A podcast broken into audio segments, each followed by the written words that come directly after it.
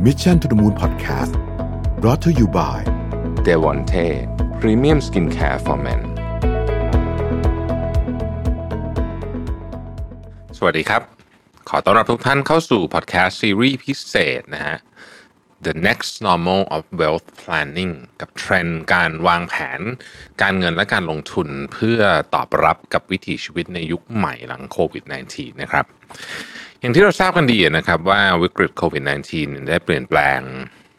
โลกเราไปเยอะมากเลยนะครับไม่ว่าจะเป็นเรื่องของเศรษฐกิจสังคมนะฮะแล้วก็พฤติกรรมของผู้บริโภคต่างๆ ในวันที่สถานการณ์เริ่มนะฮะจะดีขึ้นนะครับโดยภาพรวมนะฮะคือบางที่ก็อาจจะยังแย่อยู่นะครับ แต่ว่าโดยรวมๆเนี่ยมันก็ดูดีขึ้นนะเทียบกับปีที่แล้วนะฮะยอดวัคซีนเริ่มเยอะขึ้นนะครับยอดผู้เสียชีวิตเริ่มลดลง ผู้ป่วยอาการหนัก เริ่มลดลงในพื้นที่ส่วนใหญ่นะฮะธุรกิจจำนวนมากก็เริ่มค่อยๆกลับมาเปิดนะครับ เราเริ่มเห็นสัญญาณทางด้านบวกนะฮะทีนี้เวลาเกิดวิกฤตแบบนี้เนี่ย คนทั้งเจเนอเรชันเลยเนี่ยนะฮะก็จะถูกกระทบไม่ทางใดก็ทางหนึ่งนะครับ ถ้าเปรียบเทียบกับคราวที่แล้วเนี่ยคือ the Great Depression นะช่วงโอ้ย้อนหลังกันไปร้อยปีที่แล้วเนี่ยนั่นก็กระทบคนทั้งเจเนอเรชันเหมือนกันนะครับ ยุคนี้จะต้องเรียกว่ายุค next normal นะฮะก็เป็นคนเจเนอเรชันนี้ที่จะต้องรับมือกับการฟื้นตัวนะครับ สิ่งที่เราเห็นว่าคนให้ความสำคัญมากขึ้นเนี่ยก็คือเรื่องของความมั่งคั่ง แล้วก็ความมั่นคงนะฮะความมั่งคั่งแล้วความมั่นคงเนี่ยคนให้ความสำคัญ อันนี้พูดถึงในแง่ของคนเป็นปัจเจกเนี่ยแต่พูดถึงในแง่ของธุรกิจนะธุรกิจเราก็ต้องศึกษานะว่าการฟื้นตัวมาเนี่ยมันจะมีอะไรที่แบบเป็นโอกาสบ้างนะฮะเพราะว่าพอเศรษฐกิจเริ่มฟื้นเนี่ย อองค์กรจำนวนมากเนี่ยก็คือเตรียมกระโดดเลยเพราะว่าก่อนอันนี้มันถูกเบรกไว้นานใช่ไหมฮะเพราะฉะนั้นคนที่กระโดดเร็วกว่าออกตัวก่อนคู่แข่งเนี่ยก็มีโอกาสที่จะเป็นผู้ชนะในโลกยุคอนาคตที่จะมาถึงนะครับ วันนี้เนี่ยผมชวนบริษัทประกันภัยอันดับหนึ่งของประเทศไทยอย่าง AIA นะฮะมาคุยกันเรื่องนี้นะครับ AA นี่อยู่กับเรามา 83 ปีนะฮะก็เเรียกว่าอยู่มาน่าจะเยอะกว่าชีวิตส่วนใหญ่ของพวกเรานะฮะ ทีนี้เนี่ยเอ่อก็จะมาชวนคุยกับ AA ในเชิงของว่าเออเราจะคุ้มครองชีวิตยังไงออกแบบเรื่องของอนาคตเรื่องของสุขภาพนะฮะอนาคตของคนไทยเป็นยังไงบ้างนะครับ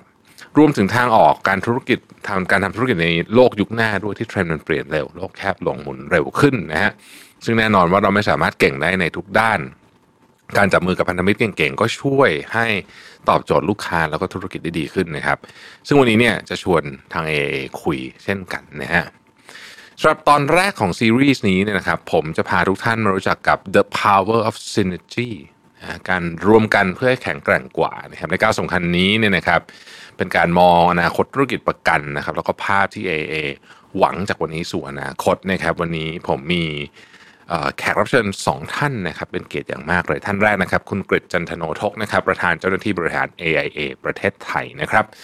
และท่านที่สองนะครับคุณสุขวัตรประเสริฐยิ่ง ประธานเจ้าหน้าที่บริหารบริษัทหลักทรัพย์จัดการกองทุน AIA ประเทศไทย หรือว่า AIA IMT นะครับก็ทั้ง AIA แล้วก็ปลจ AIA วันนี้มาทั้งคู่เลยนะครับ ต้องขอบคุณทั้งสองท่านมากๆนะครับ สวัสดีทั้งสองท่านนะครับ สวัสดีทั้งสองท่านนะครับ เป็นเกียรติมาก ๆ เลยนะครับ ที่ได้พูดคุยทั้งสองท่านวันนี้เราจะต้องพูดคุยกันทางไกลอีกสักระยะหนึ่งนะฮะเราถ้ามีโอกาสอาจจะอยากเข้าไปสัมภาษณ์เจอตัวเป็นๆหน่อยนะครับเอ่อเริ่มต้นที่คำถามแรกเลยนะครับ จากการแพร่ระบาดของโควิดเนี่ยที่แบบโอ้โหหนักหน่วงจริงๆเนี่ยเราก็ได้บทเรียนมากมายนะฮะในทุก ๆ ด้านนะครับ ตั้งแต่เรื่องของสุขภาพไปเรื่องเศรษฐกิจไปเรื่องสังคมอะไรต่างๆนานามากมายเนี่ยจากเหตุการณ์ดังกล่าวเนี่ยนะครับ คุณกฤษคิดว่า ธุรกิจประกัน ซึ่งก็มีคนพูดถึงเยอะเหมือนกันในช่วงหลังเนี่ยนะฮะที่เกี่ยวข้องกับเรื่องของโควิดเองแล้วก็อนาคตของธุรกิจประกันเนี่ย เรามองภาพธุรกิจประกันในอนาคตว่าจะเปลี่ยนไปยังไงบ้างครับคุณกฤษครับขอบคุณนะครับก็ยินดีที่ได้มีโอกาสมาร่วมรายการอีกครั้งนะครับผมผมเองเนี่ยเชื่อว่าธุรกิจประกันชีวิตหลังโควิด นั่นเองเนี่ยมีมีบทเรียนแล้วก็มีแนวทางความเปลี่ยนแปลงอยู่หลายประการนะฮะอันอันดับแรกเลยที่ผมเห็นอย่างชัดเจนก็คือ ผมเชื่อว่าคนไทยเนี่ยเริ่มเข้าใจแล้วล่ะครับว่าความแน่นอนคือความไม่แน่นอน และการวางแผนเพื่อสุขภาพและอนาคตมีความจำเป็น ซึ่งก็จะเห็นได้จากการที่คนไทยส่วนใหญ่เนี่ยให้ความสนใจกับผลิตภัณฑ์ประกันชีวิตและก็สุขภาพอย่างมากตลอดช่วงสองปีที่ผ่านมาครับข้อที่สองที่ผมเห็นเป็นความเปลี่ยนแปลงของธุรกิจและอุตสาหกรรมที่ชัดเจนก็คือแต่เดิมเนี่ยเวลาเราพูดถึงดิจิทัลเนี่ย ในธุรกิจประกันชีวิตเนี่ยเรามักจะเห็นการเปลี่ยนแปลงในเรื่องของดิจิทัลเนี่ยในสิ่งที่เราเรียกเป็น learn journey หมายความว่าก่อนจะซื้อประกันเนี่ยคนจะ research ผ่านช่องทางดิจิทัลว่าจะซื้อประกันที่ไหนเปรียบเทียบความคุ้มครองแต่ใน customer journey จริง ๆ ทั้งหมดเนี่ยมันจะประกอบไปด้วย learn buy service แล้วก็ claim แต่แต่แต่ก่อนหน้าโควิดนั่นเองเนี่ยจะเห็นว่าตอนจังหวะ buy แล้วก็จังหวะ service และจังหวะเคลมนี่เองเนี่ยยังเป็นแมนนวลอยู่ยังยังติดต่อผ่าน call center ยังซื้อประกันผ่านตัวแทน แล้วก็เวลาจะเคลมก็ยังเข้ามาเคลมกันที่บริษัท แต่เราจะเห็นแล้วครับว่าหลังยุคโควิดนี้เองเนี่ย learn by service claim เนี่ยทั้ง 4 journey เองเลยเนี่ยถูกดิจิทัลทั้งหมด แล้วในอนาคตก็น่าจะมีการดิจิทัลที่ทำให้การติดต่อของลูกค้านั้นสะดวกมากขึ้น อืมประเด็นที่สามที่ผมเห็นความเปลี่ยนแปลงไป ค่อนข้างชัดเจนก็คือในในในยุคโควิดนั่นเองเนี่ยต้องบอกว่าลูกค้านั่นเองเนี่ยต้องบอกว่าลูกค้าเนี่ยมีทางเลือกมากขึ้นช่องทางการบริการที่สามารถติดต่อได้อย่างรวดเร็วยิ่งขึ้น ดังนั้นผมผมเชื่อว่า customer centricity และที่สำคัญ customer connectivity หรือการติดต่อลูกค้า และการเอาลูกค้าเป็นศูนย์กลางของการตัดสินใจนั้นเนี่ย มีความสำคัญมาก แล้วก็สองคำนี้มันแยกออกจากกันแทบจะไม่ได้ เราไม่สามารถจะเอาลูกค้ามาเป็นศูนย์กลางของการตัดสินใจ ถ้าเราไม่ติดต่อกับลูกค้าอย่างเป็นประจำอันนี้ก็เป็นอีกหนึ่งอันที่ผมเห็นว่ามีความเปลี่ยนแปลงอย่างชัดเจน แล้วเรื่องสุดท้ายที่เป็นผมเห็นอย่างเป็นนัยสำคัญเช่นเดียวกันก็คือข้อที่สี่ก็คือ จากเดิมเนี่ยคนมักจะมองธุรกิจประกันชีวิตเนี่ย เป็นธุรกิจที่เรียกว่าเป็นคล้ายๆกับว่าพอเกิดเหตุการณ์แล้วก็จะมีบริษัทประกันเนี่ยมาช่วย support เพื่อให้การเยียวยาหลังการเกิดเหตุที่ไม่คาดฝันหรือเกิดโรคที่ไม่คาดฝัน แต่แต่ผมเห็นว่า conversation ของธุรกิจประกันชีวิตเองเนี่ยก็จะเริ่มเปลี่ยนไปจากเดิมที่เป็น reactive เนี่ยกลับกลายมาเป็น preventative มากขึ้น ชวนคนให้มีสุขภาพที่ดี ชวนคนให้แข็งแรงก่อนที่จะเป็นโรคภัยไข้เจ็บ ชวนคนในการที่จะดูแลสุขภาพเพื่อได้รับเบี้ยที่เหมาะสมสี่ประเด็นนี่แหละครับ เป็นผมเห็นว่าเป็นความเปลี่ยนแปลงของอุตสาหกรรมเราอย่างชัดเจนครับ อืมครับ ทีนี้เอ่อ การการคุณคุณคุณกฤษครับการ transform ไปเป็นดิจิทัลอินชูเรอร์ที่ใช้เรื่องของเทคโนโลยีเข้ามา แล้วก็ผมแน่ผมค่อนข้างแน่ใจเลยว่าธุรกิจประกันเป็นหนึ่งในธุรกิจที่ใช้พวก Data เยอะมากๆนะครับ จริงๆ ทาง AA เองมีกลยุทธ์ชื่อ TDA ใช่ไหมครับ อันนี้เป็นยังไงครับฝากคุณกฤษเล่าให้เราฟังหนึ่งได้ไหมครับได้ครับก็ต้องเรียนว่ากลยุทธ์ TDA ของเราเนี่ยก็ตอบโจทย์ในเรื่องของการใช้เทคโนโลยีใน 3 บริบท ทีแรกก็คือเทคโนโลยีก็คือบริษัทพร้อมที่จะนำเอาเทคโนโลยีใหม่ ๆ มาตอบโจทย์ ขั้นตอนการ learn by service แล้วก็เคลมอย่างที่ผมได้แจ้งให้คุณวิทย์ทราบไปในเบื้องต้น ก็เอาเทคโนโลยีใหม่ๆมาทำให้ลูกค้าสามารถเข้าถึงบริษัทได้ง่ายมากขึ้นสะดวกมากขึ้นครับ ในในเชิงของดิจิทัลนี่ก็ก็เป็นในเรื่องของการมองโจทย์ของการทำธุรกิจ แล้วก็โจทย์ในเรื่องของการใช้ช่องทางนี้ในการที่จะหาธุรกิจใหม่ แล้วก็ตอบโจทย์ของความ ต้องการของลูกค้าในบริบทของอนาคตที่เพิ่มมากขึ้นดิจิทัลในลักษณะนี้ก็ไปเป็นลักษณะของการที่เราจะไปร่วมกับพันธมิตรอื่น ๆ ในการที่จะหาโอกาสในการดูแลลูกค้าผ่านความสัมพันธ์แบบเชิงเป็นดิจิทัลแพลตฟอร์ม ที่เราสามารถที่จะให้การบริการกับลูกค้าของเราได้ขยายไปวงกว่าลูกค้าของ AIA เท่านั้นยกตัวอย่างเช่น เราอาจจะมีการจับมือกับกลุ่มพันธมิตรที่ มีecosystem ของตัวเองอยู่แล้วแล้ว AIA เองเนี่ยก็เข้าไปร่วมทำธุรกิจกับบริษัทนั้นในการที่จะเข้าใจ journey ของลูกค้าในบริบทของเขา แล้วก็ใช้ดิจิทัลให้เกิดประโยชน์ในการที่จะนำเสนอสินค้าและบริการให้ถูกที่ถูกเวลาและก็ถูกคน ในเชิงของ Analytics ก็คงเป็นเชิงของการที่เราจะเอา touchpoint ต่างๆของ AIA กับลูกค้า ไม่ว่าจะเป็น AIA กับลูกค้าโดยตรง AIA กับ ลูกค้าผ่านตัวแทน AIA กับลูกค้าผ่านช่องทางธนาคาร และรวมถึง AIA กับคู่ค้าของเรานั้นเนี่ย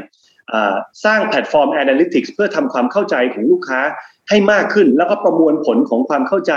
ของข้อมูลที่เราได้มาจากทุก touchpoint เนี่ยให้เข้าใจลูกค้ามากขึ้น ซึ่งซึ่ง subset ของ Analytics นั้นเนี่ยก็อาจจะขยายความต่อได้ว่า เราพยายามที่จะนำปัญญาประดิษฐ์หรือ AI นั่นเองเนี่ยมาทำความเข้าใจ ในในเจอร์นี่ต่างๆ ของทัชพอยต์ต่างๆ ที่เรามี ผมยกตัวอย่างนะครับ อย่างที่ผมเคยเล่าให้คุณลวิทฟังก็คือว่า จากเดิมเนี่ยเวลาเราต้องการที่จะขยาย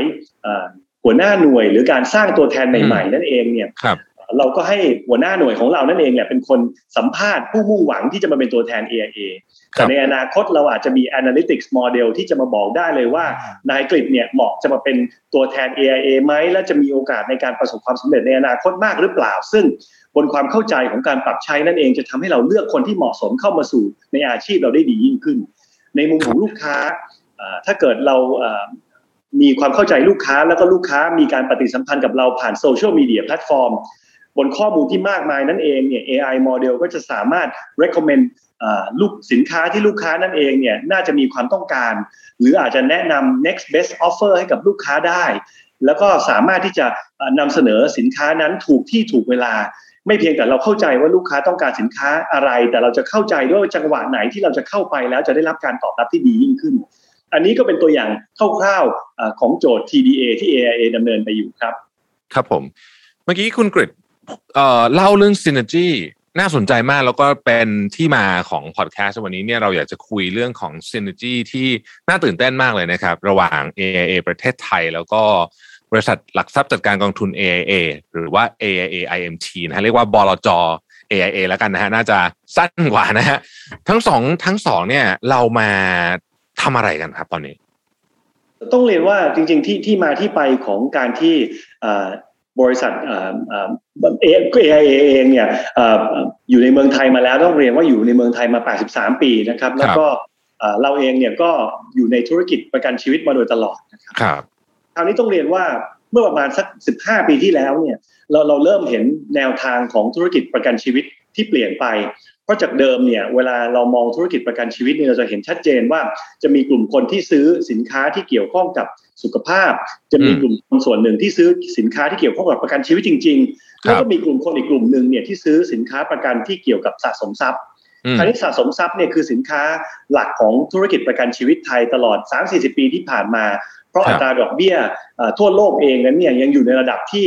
ถือว่าสูงพอสมควรและสูงพอที่เชื่อให้ได้ว่าเราจะสามารถที่จะจ่ายผลตอบแทนแบบฟิกซ์ไปในระยะยาวอาจจะเป็น 10 ปี 20 ปีหรือ 30 ปี แต่แต่เมื่อสักสิบห้าปีที่แล้วเนี่ยผมเชื่อว่าบริษัท AIA ก็เล็งเห็นแล้วแหละว่าอัตราดอกเบี้ยทั่วโลกเนี่ยมันคงจะไม่สามารถเป็นไปได้แบบเดิม ดังนั้นการตอบโจทย์ของผู้เอาประกันที่ต้องการมุมมองของการ การันตีเรื่องการลงทุนนั้นเนี่ยอาจจะมีความเสี่ยงในอนาคต ซึ่งทำให้ AIA นั้นเนี่ยเป็นบริษัทประกันชีวิตบริษัทแรกนะครับ เมื่อสักสิบสองปีก่อนนั้นเนี่ยนำเสนอสินค้าอยู่ในลิงก์มาเข้าสู่ตลาดของประเทศไทยครับแล้วก็ได้รับความนิยมแล้วก็ได้รับการตอบตอบรับดีพอสมควร ถามว่าดีมากเลยหรือเปล่าก็อาจจะไม่ถึงขนาดนั้น เพราะว่าแน่นอนแหละสินค้าสะสมทรัพย์มันยังมีอยู่ และอัตราดอกเบี้ยมันไม่ได้เตี้ยติดดินเหมือนปัจจุบันนี้ แต่เราเล็งเห็นไปอนาคตไปเมื่อสิบกว่าปีที่แล้วอันนี้ fast forward มาสัก ห้าปีที่ผ่านมา ผมเชื่อว่าทุกคนเองจะเห็นแล้วแหละว่าอัตราดอกเบี้ยทั่วโลกนี่คงจะต่ำไปเป็นระยะเวลายาวนานแน่ ซึ่งซึ่งทำให้บริษัท AIA เองก็เล็งเห็นแล้วแหละว่าเอาล่ะถ้าเกิดเราต้องการที่จะตอบโจทย์ proposition ของการลงทุน ให้กับเซกเมนต์หนึ่งของลูกค้า AIA ไปสู่อนาคตเนี่ยลงทุนในที่นี้หมายความว่าลงทุนกับการวางแผนประกันชีวิตนะครับ มันไม่ใช่เป็นการลงทุนแบบจ๋าๆสัทีเดียวที่ต้องมานั่งดูหน้าจอทุกๆวันหรือทุก ๆ เดือนนั่นนะฮะแต่เป็นการลงทุนเพื่อให้ตอบโจทย์ การวางแผนด้านประกันชีวิตเนี่ย AIA คงต้องมาทำอะไรสักอย่างแล้วล่ะ ซึ่งซึ่งในวันนั้นเองเนี่ยเราก็กลับมากลับมานั่งคิดดูว่าเอาล่ะถ้าเกิดทางเลือกของผู้บริโภคไม่มีสะสมทรัพย์อีกต่อไป แล้วเราจะตอบโจทย์การลงทุนของลูกค้ากลุ่มนี้เพื่อตอบโจทย์การวางแผนในระยะยาวได้อย่างไงมันก็กลับมาที่แนวคิดที่มีความสำคัญ และผมเชื่อว่าเป็นปรัชญาที่คนไทยพยายามจะหาจุดลงตัวเสมอ คุณลวิทลองคิดตามผมนะ คนไทยบางคนเนี่ยบอกว่า อยากรวยมาก อยากรวยมากครับ แล้วก็พยายามทำทุกวิถีทางให้ตัวเองประสบความสำเร็จ และเราก็ได้ยินเรื่องราวอยู่มากมาย ว่าคนที่ทำงานหนักประสบความสำเร็จ พอไปถึงจุดยอดดอยของประสบความสำเร็จ มีเงินเรียบร้อยแล้ว ปรากฏว่าไม่ได้ดูสุขภาพตัวเองปรากฏว่าเสียชีวิตหรือว่าไม่มีความสุขระหว่างการเกษียณเพราะตัวเองเนี่ย มีเงินแต่สุขภาพไม่ดี หรือบางคนบอกว่าเอาละตัวเองเนี่ยไม่ได้มีเงินเยอะ แต่ก็ดูแลสุขภาพดีมาตลอด แต่ไม่ได้วางแผนการเงินเลย พอมาถึง วัยที่อยากจากจะเกษียณหรือควรจะเกษียณก็เกษียณไม่ได้เพราะมีลูกเองก็ต้องดูแลเลี้ยงดูต่อไป ดังนั้น เรามักจะเห็นเรื่องราวในสังคมไทยที่ health กับ wealth มันมักจะสวนทางกันอ่าโออันนี้พอ health กับ wealth ในสังคมไทยมันสวนทางกันเนี่ย AIA ก็เลยกลับมาคิดใหม่ว่าเอาล่ะทำยังไงให้สองเรื่องนี้มันเป็นเรื่องเดียวกันครับมันก็เลยมาถึงบางอ้อที่ว่าเอาล่ะ ถ้าอย่างนั้นเนี่ยเราต้องมาจริงจังในเรื่องของการดูเรื่องของ wealth และเพราะว่า health เนี่ยเราดูอยู่แล้วในในหมวดของประกันชีวิต แต่ wealth เองเนี่ยเราจะดูแลยังไงอืมคราวนี้ต้องเข้าใจนะฮะว่าในบริบทของ AIA ก่อนที่เราจะมีบลจของตัวเราเองนั่นเองเนี่ยส่วนหนึ่งที่ที่เราประสบความสำเร็จอย่างมากก็คือฝ่ายงานการลงทุน ซึ่งครับซึ่งคุณสุขวัตซึ่งวันนี้ก็ร่วมรายการกับเราสามสองคนนี้ด้วยเนี่ยนะครับครับแต่เดิมเนี่ยท่านก็เป็น CIO ของอ่า AIA ประกันชีวิต ซึ่งครับท่านก็รับผิดชอบดูเงินลงทุนทั้งหมดของอืม AIA นะครับในมุมของประกันชีวิต ซึ่งจุดเนี้ยเป็นจุดแข็งของเรา คราวนี้พอเราเชื่อแล้วเนี่ยว่าเราต้องปักบุตรในเรื่องของอ่า health กับ wealth ให้ได้เนี่ยและเราต้องการที่จะเปิดบลจเนี่ยเราก็เลยคิดแล้วแหละว่าเราต้องเอาคนที่มีความรู้ความสามารถ แล้วก็คนที่มีประสบการณ์การลงทุนที่บริษัทมั่นใจแล้วก็ไว้ใจนั้นเนี่ยมาไปอยู่อีกขาหนึ่งมาอยู่อีกขาหนึ่งแทนลูกค้า แต่เดิมเนี่ยคุณสุขวัตดูให้กับบริษัท แต่ตอนเนี้ย เรากำลังบอกว่าถ้าเราจะไปโจทย์ที่ health กับ wealth เนี่ยเรามาเปิดบลจเนี่ยเราก็ต้องเอาองค์ความรู้นั้นเนี่ยมาอยู่อีกขาหนึ่งของบลจเพื่อให้เราดูแลเงินของ AIA เข้มงวดเหมาะสมแล้วก็ดูแลได้ดีแค่ไหน แล้วก็ต้องเอามาดูแลพอร์ตของลูกค้าที่บริหารผ่านบลจให้ดีเท่านั้น มันก็เลยเป็นที่มาว่า AIA เองก็เลยต้องการที่จะเปิดบลจเป็นของตัวเอง ซึ่งครับก็ต้องบอกนะครับว่าอ่าเราเองก็ได้ทีมงานที่เข้มแข็งก็คืออ่าคุณเอสุขวัฒน์นะครับซึ่งก็ตอนนี้ก็ดำรงตำแหน่งประธานเจ้าที่บริหารของบลจ AIA ประสบการณ์มากมายดูแลเงิน AIA มาโดยตลอด แล้วเราเองณปัจจุบันนี้ก็ยังเป็นอ่า บริษัทประกันชีวิตบริษัทเดียวนะครับ ที่มีบลจเป็นของตัวเอง วันแรกที่เราเปิดออกมาเนี่ยเราก็เป็นบลจอันดับ 3 ของประเทศไทยดังนั้น ผมต้องบอกเลยฮะว่าซีเนจีนี้เองเนี่ยมันมาจากหนึ่งการเล็งเห็นอนาคตที่เราเชื่อแล้วแหละว่าอัตราดอกเบี้ย ในระยะยาวจะไม่สามารถคงอยู่ได้สองครับเราเชื่อว่าคนไทยเนี่ยควรจะมีทั้ง health และ wealth ไปด้วยกัน มันก็เลยมาเป็นไอเดียของการแตกโจทย์บริษัทที่เพิ่มขึ้นมาสาม เราเชื่อว่าเรามี know how เรามี knowledge ภายใต้ทีมงานของคุณสุขวัตที่เคยดูแลเงิน AIA มาอย่างมากมายมหาศาล เราต้องการที่จะ transfer knowledge เนี่ยไปให้ลูกค้า AIA มีความมั่นใจในการที่จะลงทุนในสินค้า Unit Link ของ AIA อันนี้ก็เลยเป็นที่มาแล้วก็เป็น back story ของ synergy ที่เกิดขึ้นครับ ครับโอ้สนุกมากเลยครับ เรื่องราวที่ผ่านมาของทั้ง AAA และบลจ AAA เองนะครับ ตอนนี้ อยากขอสอบถามคุณสุขวัตมากนะครับว่าบลจ AAA ประเทศไทยเนี่ยเรามีจุดเด่นที่น่าจับตามองอย่างไรบ้างตั้งแต่ partner ผู้ร่วมขับเคลื่อนองค์กรไปจนถึงกลุ่มการลงทุนของ AA ครับผมเชิญคุณสุขวัตครับผมครับอขอบคุณครับคุณโอวิทย์ครับ จริง ๆ เหมือนที่คุณกฤษได้เรียนไปนะครับ เราเองเนี่ยก็เป็นคล้ายๆ หน่วยงานหนึ่งของบริษัท AA ประกันชีวิตประเทศไทยนะฮะทีมงานของผมเนี่ยประมาณสักสองในสามเนี่ยจริง ๆ ก็มาจาก ประกันชีวิตแหละก็คือครับผู้จัดการกองทุนที่ดูดูแลเงินทั้งตราสารหนี้ทั้งหุ้นนะฮะรวมรวมแล้วมีเงินที่เราบริหารอยู่ประมาณสักแปดแสนห้าหมื่นล้านบาทครับนะครับ ทีนี้เราก็ใช้ความสามารถทางประเทศไทยเนี่ยนะฮะผนวกกับทีมงานของกรุ๊ปนะครับกรุ๊ปนี่ก็หมายถึงอีก 18 ประเทศนะครับ ที่เป็น AIA ในแต่ละประเทศเนี่ยมาช่วยกันให้ความเห็นเกี่ยวกับ มุมมุมมองด้านการลงทุนนะครับกรุ๊ปที่ฮ่องกงกรุ๊ปที่สิงคโปร์นะฮะเราก็ประชุมกันเรื่อยๆนะครับ แล้วก็ formulate ไอ้ตัว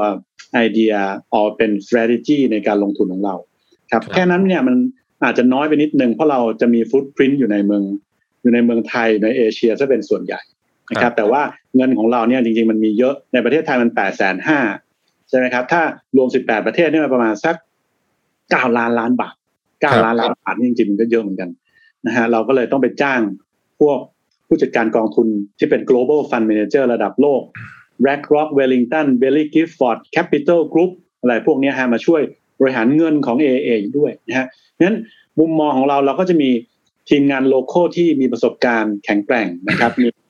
เพื่อนใน region ในเอเชียด้วยกัน แล้วก็ผนวกกับทางอ่า global fund manager ซึ่งเราจ้างเขาบริหารเงินให้ AA อยู่แล้วเนี่ย มาช่วยกันผสมผสานออกเป็น strategy ออกเป็นกองทุน ซึ่งช่วยนะฮะผลิตภัณฑ์ประกันควบการลงทุนครับขผองม AA ก็โอ้เป็นเรื่องราวที่น่าสนใจมากเลยนะฮะมี partner มีประสบการณ์แล้วก็มีพอร์ตที่มีขนาดที่ใหญ่มากๆ แล้วก็จริงๆ network ระหว่างเอ่อที่ประเทศไทยกับที่อื่นเองเนี่ยก็ก็เป็นเรื่องที่น่าสนใจมากครับ เรียนถามคุณสุขวัตต่อครับว่าข้อดีหรือว่าความแตกต่างของการจัดพอร์ตการลงทุนแบบ tailor-made นะฮะภายใต้บลจ AIA ประเทศไทยเนี่ยเป็นยังไงครับผม ผมผมอยากจะยกตัวอย่างนะครับ คือเราเพิ่งออก Product ซึ่งเรียกว่า AA Prestige ออกไปนะฮะซึ่งครับผมเป็นลักษณะที่ลงทุนในต่างประเทศนะครับอืมในในการนี้เนี่ยเราก็ให้ลูกค้าทำเขาเรียก risk questionnaire ออกมาครับอยากทราบว่าลูกค้าเป็นลูกค้าประเภท ความเสี่ยงประมาณไหน เล็กนะไม่ใช่สูงกลางต่ำนะครับเราก็จะจัดลูกค้าสูงกลางต่ำเนี่ย เข้าไปอยู่ในพอร์ต ที่มี risk ความเสี่ยงสูงกลางต่ำเช่นกันอืมนะครับ ในสูงกลางต่ำเนี่ย ในพอร์ตนั้นจะเป็นพอร์ตของกองทุน ซึ่ง AIA เป็นคนบริหารหลายๆ พอร์ตนะครับ มีทั้งหุ้น growth มีทั้งหุ้น defensive มีทั้งหุ้น index มีทั้ง fixed income แล้วเราก็จัดให้มันเพียงพอมีความเหมาะสมกับลูกค้าแต่ละรายครับ สำคัญไปกว่านั้นก็คือว่า เวลาตลาดมัน move ขึ้น move ลงเนี่ย เราปรับพอร์ตให้ลูกค้าด้วยครับนะครับ เราเราจะพบว่าในตลาดเนี้จะมีคนที่จัด asset allocation ให้ลูกค้าเนี่ย มากพอสมควรอยู่นะฮะครับแต่ส่วนใหญ่เนี่ย ก็จะลืมไปลูกค้าพอซื้อปุ๊บ สมมุติว่าหุ้นเจ็ดสิบเปอร์เซ็นตราสารหนี้สามสิบเปอร์เซ็นพอซื้อซื้อไปก็ลืม พอหุ้นขึ้นก็ไม่รู้จะทำยังไงนะครับ ขึ้นมาสิบบาท หุ้นขึ้นไป สมมติตราอ่าขึ้นไปสิบสามบาท ขึ้นไปอยู่ประมาณสองปีก็ไม่ได้ขายไม่ได้สนใจอ่ามาขายทีตอนเหลือแปดบาทอะไรอย่างเงี้ย อันเนี้ยเป็นสิ่งที่จะไม่เกิดขึ้น เพราะว่า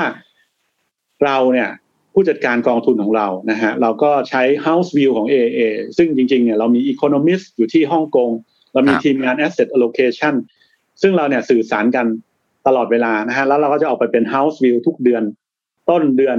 อังคาร 8โมงเช้าเนี่ยเราประชุมกันแล้วออกไปเป็น house view แล้วเราก็จะจัดพอร์ตตามนั้นงั้นวิวตามเนี้ยมันก็จะ apply กับทั้ง 18 ประเทศ เพราะฉะนั้นพูดตรงๆมันคืออาจจะมี Impact กับตลาดพอสมควรนะฮะเพราะว่าเราทำในในลักษณะเดียวกัน แล้วลูกค้าก็จะไม่เสียประโยชน์ ผมถามคุณสุขวัตเพิ่มเติมนิดนึงครับว่า หลังจากช่วงนี้ไปเนี่ยอยากให้ฉายภาพเศรษฐกิจนิดนึงเราก็จะเข้าปีใหม่อยู่แล้วโอ้โหปีนี้มันเร็วจริงๆนะฮะทิศทางการลงทุนโดยเฉพาะมองจากบลจเนี่ย ปีหน้าเศรษฐกิจจะฟื้นไหมครับ แล้วอะไรที่ควรจับตาบ้างฮะถามว่าฟื้นไหมนะฮะผมคิดว่ามันก็คงฟื้นอยู่แล้วล่ะนะฮะครับเพราะว่าผมดูจากเอาประเทศไทยก่อนแล้วกัน เพราะว่าปีนี้อืมมันโตน้อยมากนะฮะโตฮะจนหนึ่งเปอร์เซ็นไม่ถึงหนึ่งเปอร์เซ็นดีครับงั้นปีหน้าเนี่ยมีมีแนวโน้มที่จะโตมากขึ้นอืมนะครับอ่าแต่แต่ช้าเร็วเนี่ย ก็คงเป็นอะไรที่ต้องดูกันต่อไปนะฮะครับ วิวตอนนี้ส่วนใหญ่ก็จะโตสักสามเปอร์เซ็นสี่เปอร์เซ็นตนะฮะซึ่งถามว่าจะเร่งให้ให้มากกว่านี้ได้ไหมเนี่ย ผมคิดว่ามันก็ปัจจัยแวดล้อมมันเยอะมากนะครับโควิดครับเป็นปัจจัยสำคัญนะครับอืมรัฐบาลเองก็พยายามอ่าใช้จ่ายมากขึ้นนะครับครับภาคเอกชนก็ต้องดูความไม่แน่นอนทั้งในและต่างประเทศนะครับ เพราะฉะนั้นอาจจะระมัดระวังนะครับอืมผู้บริโภคนะฮะประชาชนอย่างเราเนี่ย ผมเชื่อว่าจำนวนมากเลยที่ที่ยังไม่ได้กล้าใช้จ่ายจริงจังนะฮะที่บอกว่าจะเที่ยวล้างแค้นช้อปปิ้งล้างแค้นเนี่ย ผมก็ ผมก็ไม่แน่ใจว่ามันจะเกิดขึ้นจริงหรือเปล่าครับ แต่ทีนี้ถ้าเกิดมองไป global มากขึ้นเนี่ยนะครับ ผมครับเชื่อว่าอ่าไตรมาสที่สามนะครับ แต่อ่าตัวเลขต่างๆเนี่ยค่อนข้างออกมาดีมาก แต่เชื่อว่าน่าจะ peak peak เอาไปแล้วระดับหนึ่งนะครับไตรมาสที่อืมสี่ที่กำลังมาถึงเนี่ย เราก็จะพบครับว่ามี concern เกิดขึ้นมากมายนะฮะมีเรื่องอืมเฟดจะขึ้นดอกเบี้ยจะลด QE นะครับอืมเงินเฟ้อเออครับพลังงานอะไรกำลังจะมาโควิดนะครับ คือคือผมเชื่อว่า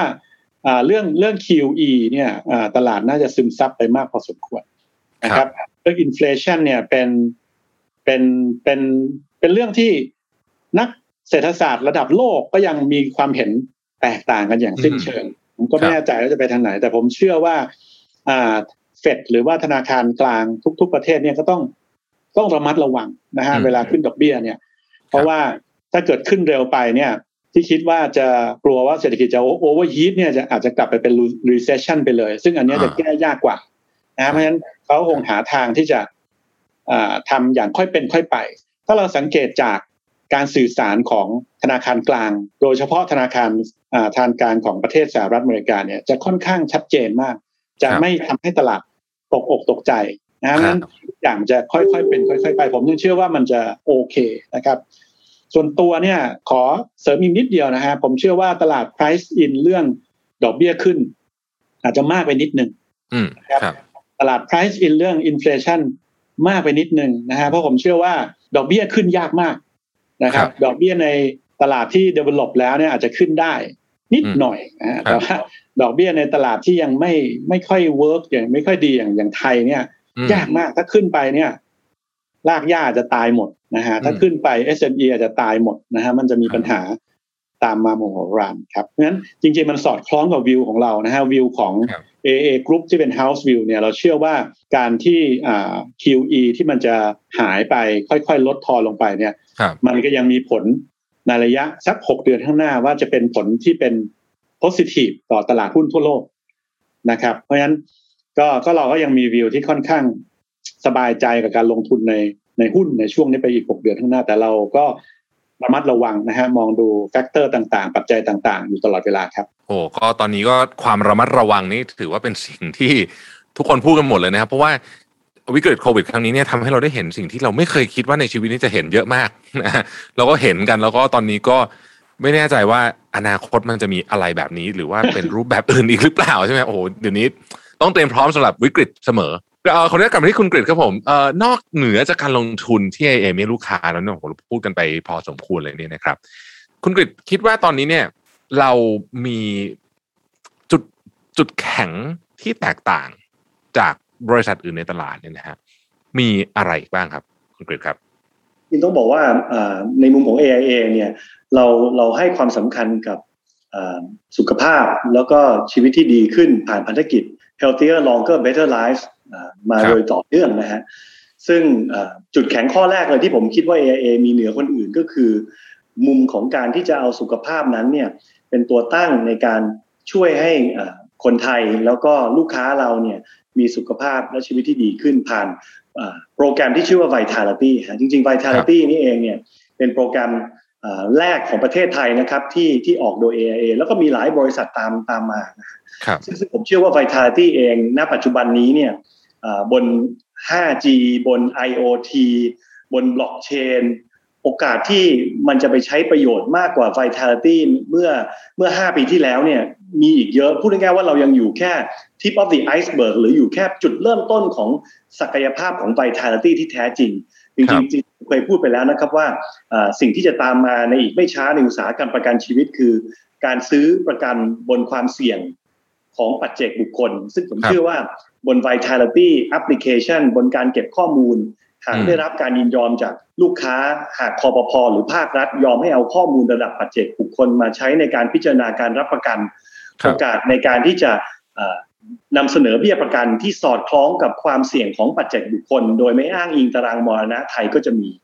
ซึ่งผมเชื่อว่าด้วยความที่ AIA เป็นผู้นำในในศาสตร์ตรงนี้เองเนี่ย ผมเชื่อว่าเรามีโอกาสมากกว่าคนอื่น อันนี้อันนี้คือข้อแรกนะฮะครับผมที่สองที่ผมเชื่อว่าเป็นจุดแข็งของ AIA ที่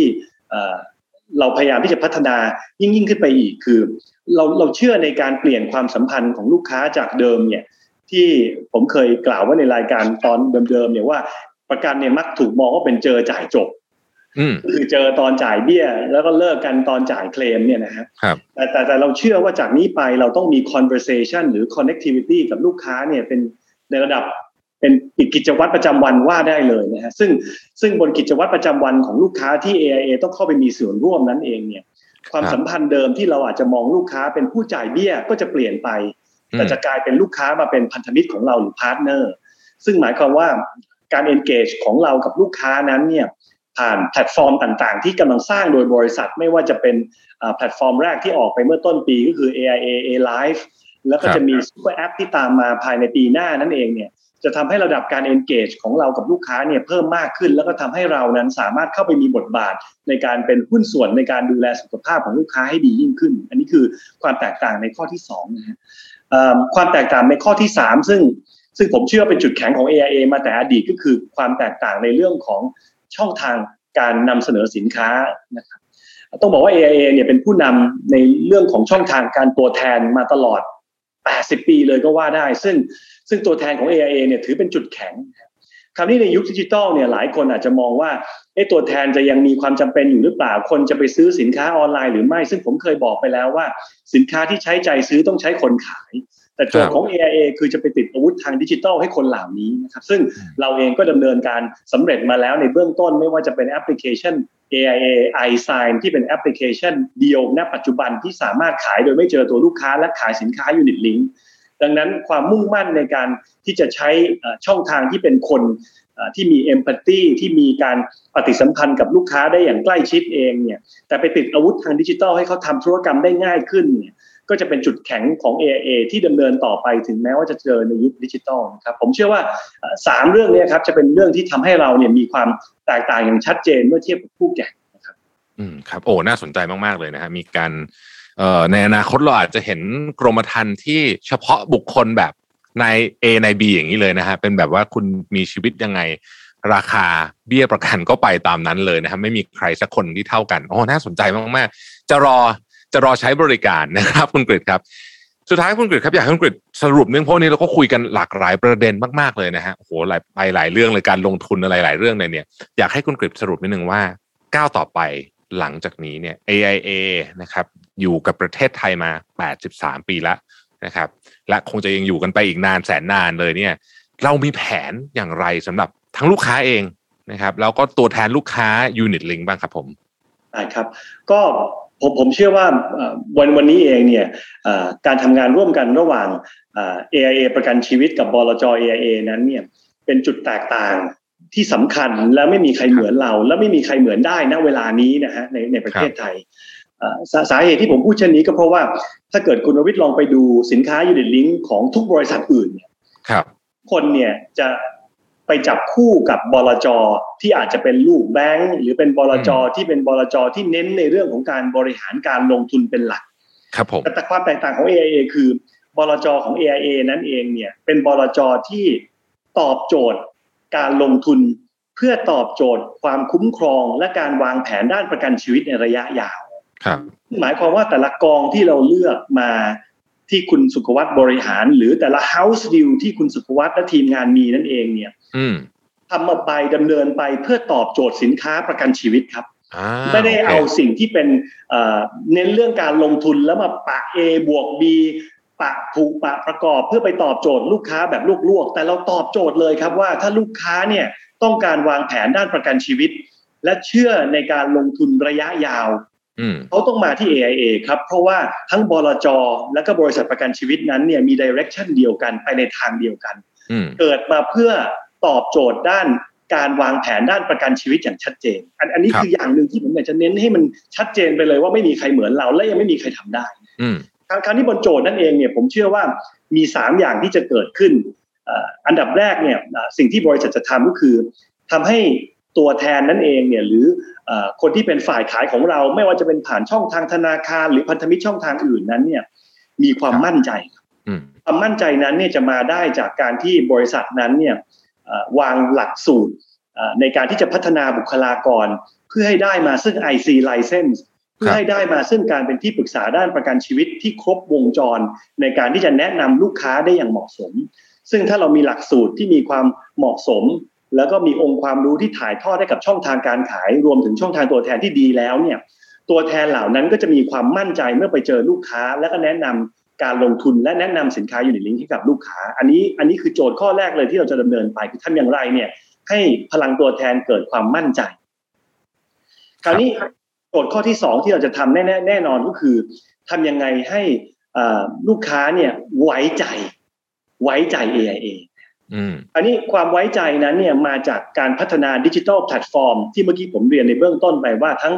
Learn by Service Claim เนี่ยเราจะปรับให้เป็นดิจิทัลให้หมดแต่คราวนี้หลาย ๆ คนเนี่ยเวลา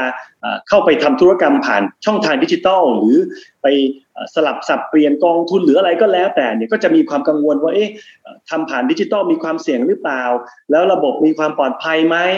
ระบบตอบสนองรวดเร็วหรือเปล่า ข้อมูลเราจะรั่วไหลไปหรือเปล่า ผมอยากจะให้ความมั่นใจเลยว่าในอนาคตอีกไม่นานเนี่ยsynergy แล้วก็การนำเสนอแพลตฟอร์มของเราในการที่จะตอบโจทย์เรื่องของ Learn Buy Service แล้วก็เคลมนั้นเนี่ยอืมจะมันจะอยู่ในแพลตฟอร์มเดียว และจะมีความปลอดภัยอย่างสูง แล้วก็มีความสามารถในการทำธุรกรรมได้อย่างรวดเร็ว ซึ่งจะเป็นที่มาถึงถึงที่ว่าทำไมผมถึงเชื่อว่าในอนาคตเนี่ยเอ่อลูกค้าเนี่ยจะมีความไว้ใจแพลตฟอร์มของ AIA ในการทำธุรกรรมตั้งแต่ Learn Buy Service Claim อืม คราวนี้มาถึงอันที่สามครับที่เป็นเป้าหมายของเราก็คือทำยังไงให้ทั้งลูกค้าและตัวแทนนั้นเนี่ยวางใจใน AIA อันนี้สำคัญนะครับ อันแรกมั่นใจ อันที่สองไว้ใจ อันที่สามวางใจ วางใจจริง ๆ เนี่ย คุณสุขวัตได้พูดไปเรียบร้อยแล้ว ในบริบทของยูนิตลิงของเราเองเนี่ย เราไม่ได้เป็นยูนิตลิงที่ไปตอบโจทย์การลงทุนจ๋าๆ หมายความว่า พอมาลงทุนในกองนี้ปรากฏว่า ประเทศจีนประกาศ QE หรือไม่ประกาศ QE อืมหรือไปมีปฏิกิริยาอะไรกับอเมริกาหุ้นร่วงอะไรยังไงเนี่ยเราต้องมานั่งปรับเปลี่ยนรายวันไม่ใช่นะครับ เพราะว่าของเราเนี่ยเรามองในลักษณะของเป็น long term view คราวนี้ด้วยความที่สินค้าของเราเนี่ยถูกนำเสนอโดยตัวแทนนำเสนอโดยช่องทางการขายผ่านธนาคารและช่องทางอื่นๆนั้นเนี่ยถ้าเราไปโยนความเสี่ยงให้กับตัวแทนและช่องทางนั้นในการแนะนำการลงทุน ที่มันผันผวนตลอดเวลานั้นเนี่ยครับเราอาจจะทำให้ตัวแทนนั้นเนี่ยแนะนำลูกค้าผิดอืมหรือถึงแม้ว่าแนะนำถูกแต่ลูกค้าอธิบายความต้องการของตัวเองไม่ถูกลูกค้าก็อาจครัจะบรู้สึกว่าเอ๊ะทำไมไปลงกองนั้นทั้งทั้งๆที่กองนี้มันควรจะลง แล้วทำไมผลตอบแทนมันถึงเป็นอย่างนี้ทำไมมันไม่เป็นอย่างที่เราให้อยากให้เกิดเนี่ยผมเชื่อว่าความวางใจของตัวแทนและความวางใจของลูกค้าจะเกิดขึ้น ด้วยสิ่งที่คุณสุขวัตกำลังสร้างอยู่ก็คือ แพลตฟอร์มในการบริหารจัดการแล้วก็ recalibrate ความเสี่ยงของแต่ละกองทุน การปรับพอร์ต การที่จะเอ่อมี house view เป็นของตัวเองที่สอดคล้องกับแนวทางการลงทุนในระยะยาวนั่นเองเนี่ยจะทำให้ทั้งลูกค้าและตัวแทนนั้นเนี่ยวางใจใน unit link ของ AIA แบบที่ไม่สามารถวางใจใน unit link ของที่อื่นได้ เพราะ AIA มีบลจที่ดูเรื่อง unit link ที่ตอบโจทย์ของการลงทุนอย่างเดียว การลงทุนผ่าน การวางแผนด้านประกันชีวิต ดังนั้นสามเรื่องที่มีความสำคัญก็คือ มั่นใจไว้ใจและก็วางใจครับ อืม โอ้โห เป็นการสรุปที่ยอดเยี่ยมจริง ๆ นะครับ คุณคุณคุณกริดเป็นคนที่เล่าเรื่องสนุกมากๆเลยนะครับ ขอบคุณมากๆวันนี้ ผมได้เรื่องราวที่น่าสนใจหลายเรื่องมาก AIA แล้วก็บลจ AIA เนี่ย น่าสนใจในแง่มุมที่ว่า synergy จริง ๆ เหตุผล เพราะว่านโยบายของเรื่อง product ที่เป็นประกัน กับขาที่เป็นขาลงทุนเนี่ยตอบโจทย์เป็นเป็นกลยุทธ์เดียวกันเลยคือเป็น strategy เดียวกันเป๊ะๆเพราะฉะนั้นไม่ต้องมาปะผุไม่ต้องมาหาว่าเอ๊ะนู่นนี่เป็นยังไงเพราะว่า strategy การลงทุนเพื่อตอบโจทย์นี่แต่ของแต่ละอย่างนี่คนละเรื่องเลยนะครับบางอย่างต้องการเอ่อผลตอบแทนสูง risk ก็อาจจะสูงตามไปด้วย แต่บางทีมันไม่มัน mismatch กันมันก็เกิดปัญหาได้แต่อันนี้ไม่มี เพราะว่าทั้งสองเนี่ยเรียกว่าเป็นเอ่อมี synergy กันอย่างเต็มที่ในเชิงของกลยุทธ์นะครับ อันนี้คือ มั่นใจนะฮะอันที่สองคือไว้ใจแพลตฟอร์ม น่าสนใจมากว่าอนาคตเนี่ยโอ้โหจะทำอะไรในแพลตฟอร์มได้เยอะมากเลยนะฮะวิธีการเอ่อเรื่องภาพของประกันในอนาคตอันใกล้เนี่ยที่คุณกฤษเล่าให้ฟังเนี่ยก็คงจะเปลี่ยนไปเยอะมากอีกหน่อย ก็จะมีเอ่อ interaction กับลูกค้าเพิ่มขึ้นมากมายอันนี่เรารอติดตามกันได้เลยนะครับ อันที่สามคือวางใจ เพราะว่าเราต้องทำให้ลูกค้าเราเนี่ย เข้าใจถึงเรื่องของการ ลงทุนมีการ recalibrate อะไรที่มันที่มันสอดคล้องกับภาพที่ลูกค้าเห็นไม่ใช่ว่าลูกค้าคิดอย่างหนึ่งเราคิดอีกอย่างหนึ่งแล้วก็โอ้คุยกัน แล้วก็รู้สึกว่าเอ๊ะมันเกิดอะไรขึ้นเปล่าแต่ว่าอันนี้ไม่เลยโอ้โหวันนี้ เห็นภาพสนุกมากๆ The Power of Synergy เนี่ย เป็นอะไรที่สร้างพลังให้กับธุรกิจได้เยอะจริง ๆ นะครับ วันนี้ต้องกราบขอบพระคุณคุณกฤษจันทโนทกนะครับ ประธานเจ้าหน้าที่บริหาร AIA ประเทศไทย และคุณสุขวัต ประเสริฐยิ่งนะครับ ประธานเจ้าหน้าที่บริหารบริษัทหลักทรัพย์จัดการกองทุน AIA ประเทศไทยจำกัดนะครับ ขอบพระคุณทั้งสองท่านมาก ๆ เลยนะครับ ที่ให้เกียรติกับเราในวันนี้นะครับ ขอบคุณและสวัสดีนะครับ ขอบคุณครับ สวัสดีครับ ครับ สวัสดีครับครับ ในวันนี้เนี่ยเราได้เห็นทิศทางการลงทุนในสถานการณ์ปัจจุบันกับกองทุนรวม จากกรมธรรม์ประกันชีวิตควบการลงทุนหรือว่า Unit Link นะครับ รวมถึงการผสานพลังระหว่าง AIA แล้วก็ AIA IMT ที่จะช่วยเพิ่มโอกาสสร้างผลตอบแทนที่ดีขึ้น ด้วยการขยายช่องทางในการลงทุนระดับสากลกันไปแล้วนะครับ ต้องขอขอบคุณคุณกฤษจันทโนทก ประธานเจ้าหน้าที่บริหาร AIA ประเทศไทย และคุณสุขวัตรประเสริฐยิ่ง ประธานเจ้าหน้าที่บริหาร บริษัทหลักทรัพย์จัดการกองทุน AAA ประเทศไทยจำกัด หรือว่า AAA IMT ที่มาร่วมพูดคุยกันในวันนี้นะครับ สำหรับใน EP ต่อๆไปเนี่ยเราจะมาพูดคุยกับเครือข่ายการลงทุนทั่วโลก แล้วก็พันธมิตรของบลจ AAA ประเทศไทยนะครับ ซึ่งมีชื่อเสียงยาวนานมาร่วมร้อยปีเลยนะฮะรอติดตามกันใน EP ถัดไปนะครับสำหรับวันนี้สวัสดีครับ Mission to the Moon Podcast Presented by d e v o n t e Premium Skincare for Men